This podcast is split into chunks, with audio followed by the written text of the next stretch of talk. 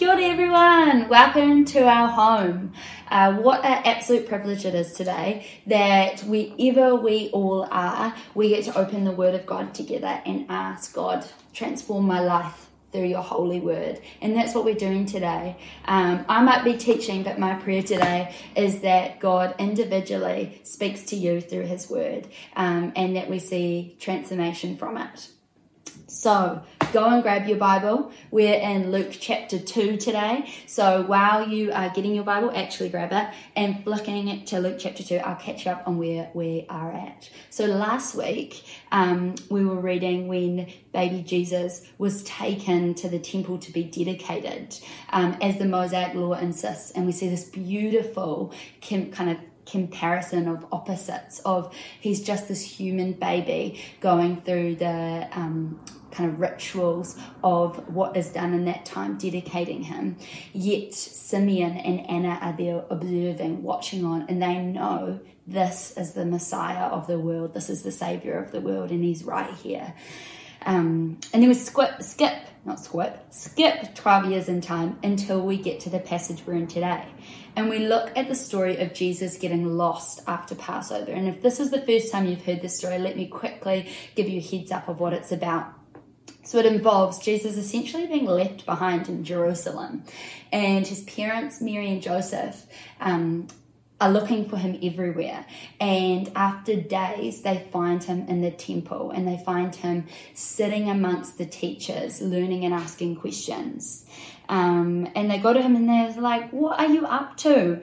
Um, what are you doing? We've lost you.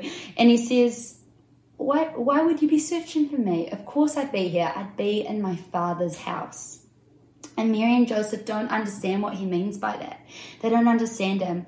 Um, but they take him home and he obediently follows them and he he spends the next kind of 18 years it says growing in wisdom and favor with the people around him and with god so as we dive into luke chapter 2 we're going to see that Jesus takes three different postures. He takes the posture of a learner, the posture of keeping the Father's interests, and the posture of doing the Father's interests, even in the mundane. So before we read, let's pray.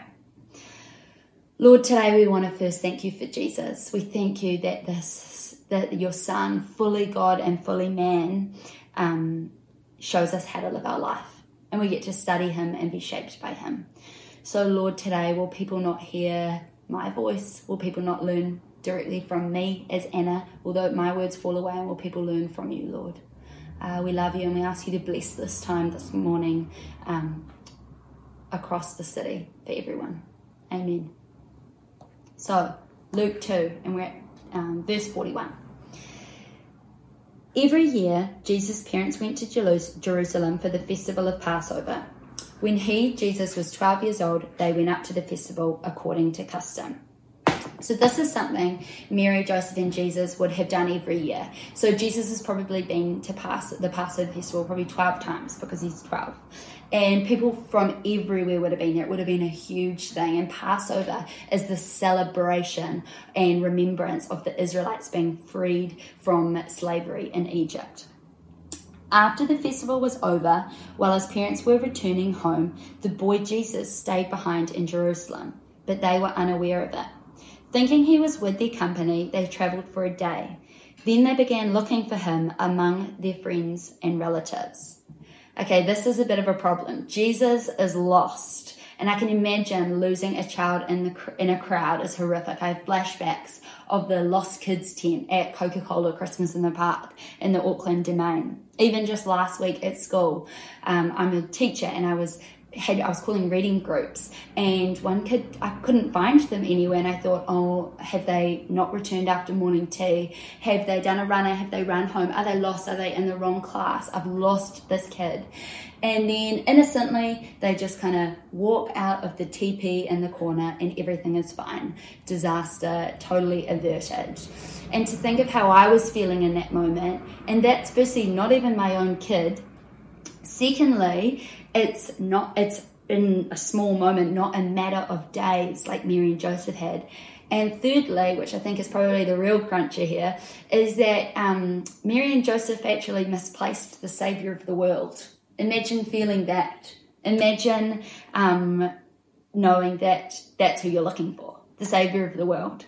So that sounds like a bit of a problem to me. Fair enough that they looked everywhere.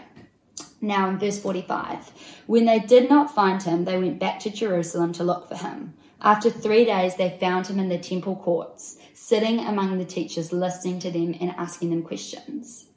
Imagine being Mary and Joseph, desperately looking for Jesus everywhere and finding him and finding him in the temple courts. Where would you be found if you were missing? Where would people look for you? What do people know about you that would give you clues, that would give them clues of where to find you? I wonder where Mary and Joseph looked. Um, were they concerned that Jesus knew Jesus was lost and that he was fretting and maybe worried? They found him in the temple courts, sitting among the teachers, listening to them and asking them questions. These teachers would have been some of the most knowledgeable people around scriptures and around God's word, considered experts. People would come when people would come to them to be taught they'd position themselves lowly on the ground at their feet and listen. And this is what they found 12 year old jesus doing. Verse 48 everyone in the temple who heard him was amazed at his answers and his understanding. When his parents saw him they were astonished. His mother said to him why have you treated us like this your father and i have been anxiously searching for you and jesus replies why were you searching for me? Didn't you know I had to be in my father's house? But they did not understand what he was saying. Jesus is finally found, and he's found engaging with these teachers and priests. And not just listening in the crowd, he's asking questions. And the teachers and everyone around them were amazed.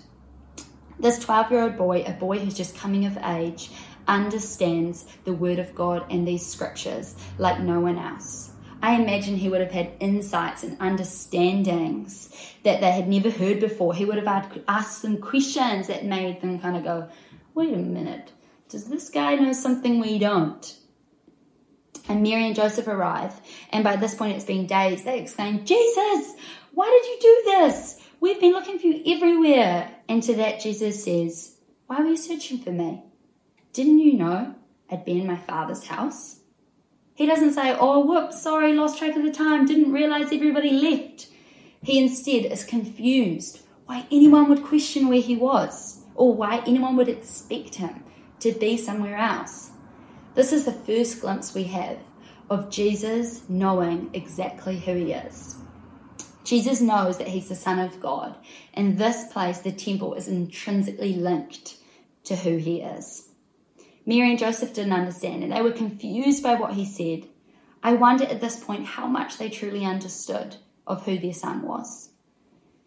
They knew he was going to be Saviour of the world, Messiah, Lamb of God, but in real life, real time, everyday decisions, I wonder what their understanding of about this dual nature of Jesus was, being fully man and fully God.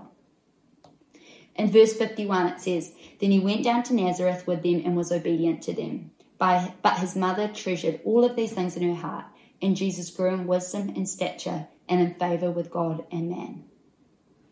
So Jesus gets up, follows them home, and what we know of this next time of his life is that he grows in wisdom and he grows in favor um, with God and with men, and he grows in reputation with the people around him.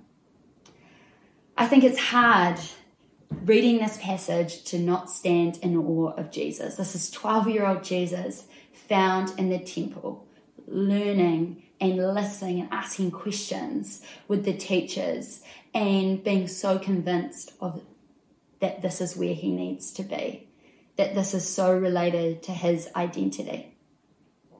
We did a series at the end of 2020 called Uncommon, and it was all about what does it look like to be a disciple, a follower of Jesus. Jesus did things in an uncommon way and he models a way of life that's different. We focus on how to be uncommon people, share uncommon, uncommon love, have uncommon purity, uncommon joy, uncommon unity. And this current series, looking at Jesus' early years, is a continuation of this study. We'll look at how Jesus started his life, what kinds of attributes and traits did he have, What did Jesus focus on and what did he spend his time doing? And today specifically, we're looking at how does Jesus position himself. We see him take up three clear postures the posture of a learner, the posture of keeping the Father's interests, and the posture of doing the Father's interests, even in the mundane. So, for all of us today, what does it mean to take the posture of a learner? If Jesus starts his life by showing his need to learn, I think every single one of us does too. And learn from whatever person or situation God has in front of us. Jesus, who is fully God, is found sitting amongst the teachers learning from them. I wonder what his understanding of the scriptures were like. This is an incredibly humble posture.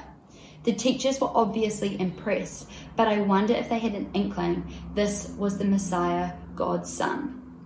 It says he was listening and asking questions. The humility shown here by Jesus is incredible.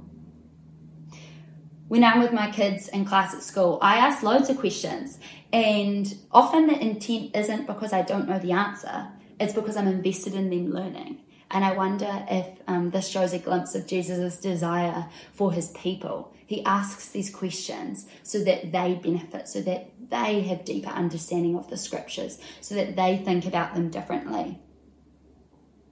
Asking a question is inherently humble, and Jesus continues this. He asks questions all throughout his ministry. All throughout Jesus' life, we also see the way the Pharisees learn and we see the way the disciples learn, and we notice humility as a game changer. When we come clothed in humility, expecting to learn from anyone, we do it and we're better for it. When we come with arrogance, with pride, we actually lose out.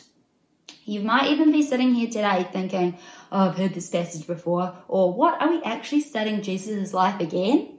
Hope you're not thinking that you're actually losing out with that attitude because God can use any experience or anyone to point him to point you towards him again. And learning isn't just for the sake of knowledge or intimacy or knowledge or understanding, it's for intimacy. We learn about the Lord and the way he works so we know him better for ourselves. We also need to bring that same humility when we approach the Word of God.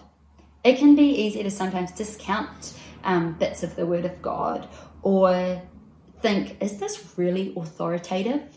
As we approach the Word of God in humility, we put ourselves in the best position to let it speak to us.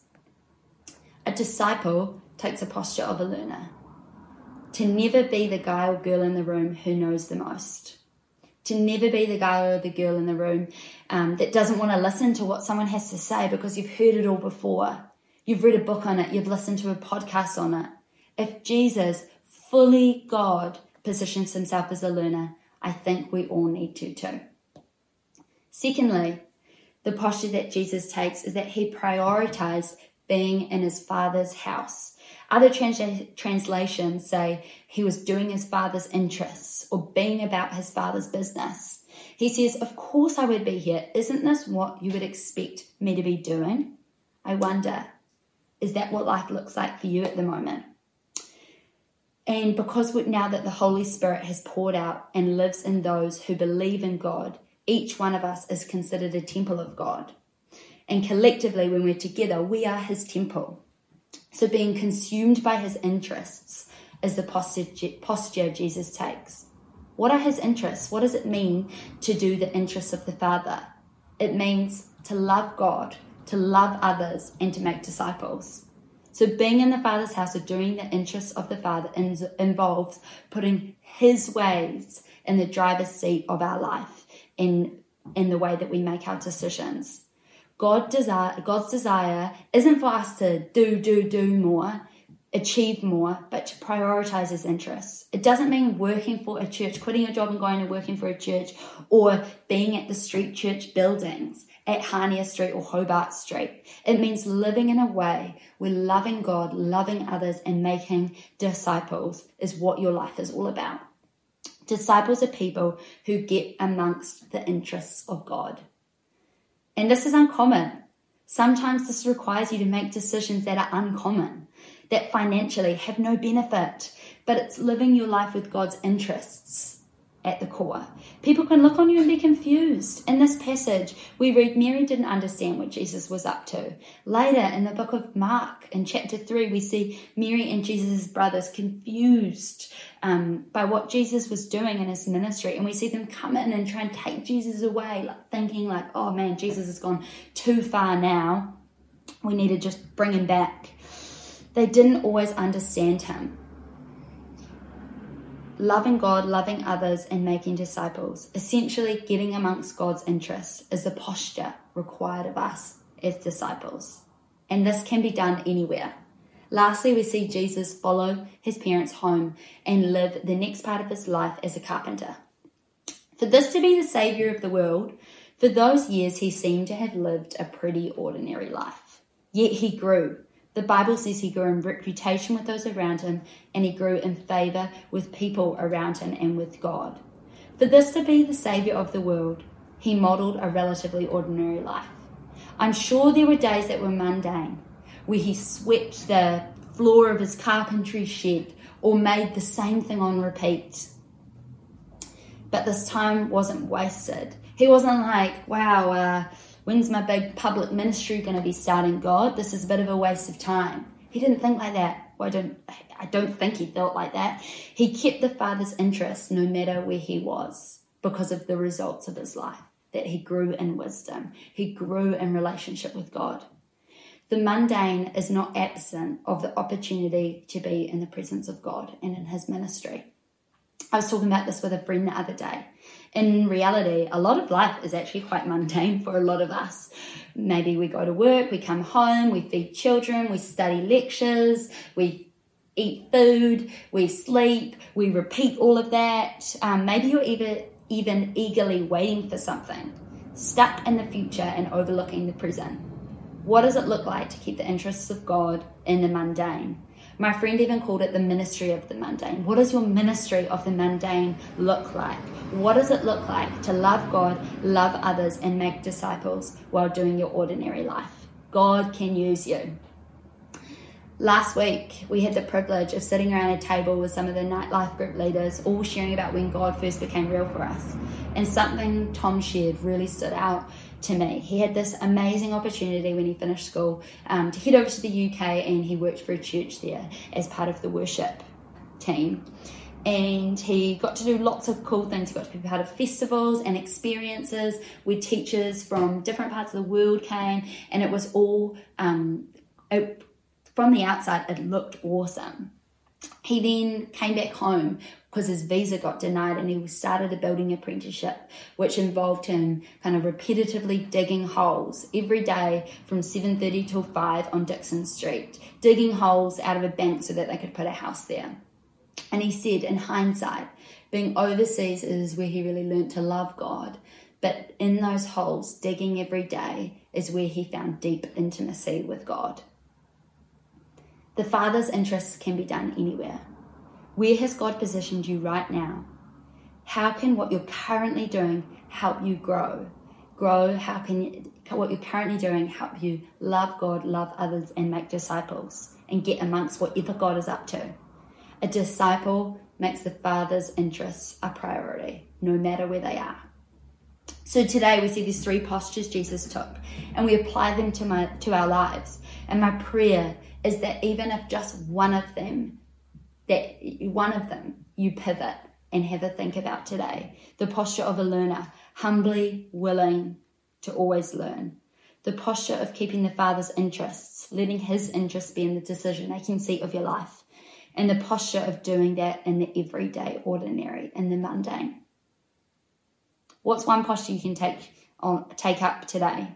Do you need to clothe yourself in humility? Listen to others and be ready to learn. Do you need, does your life, do you need to make some decisions that might be uncommon because they're in the interests of the Father, they're in the interests of loving God, loving others, and making disciples? Um, or do you kind of need to pivot what your current mundane is so that you're practicing the presence of God and all about His business? I hope today um, the Lord leads you as you read over these scriptures for yourself um, and let me pray. Lord, thank you for your word. Thank you, Lord, that um, you teach us through it and you speak to us through it. And today I pray that wherever anyone is, um, Lord, will you speak to them, Father? Will our love for you grow? Will our love for others grow? And will you help us to make disciples? In your name we pray. Amen.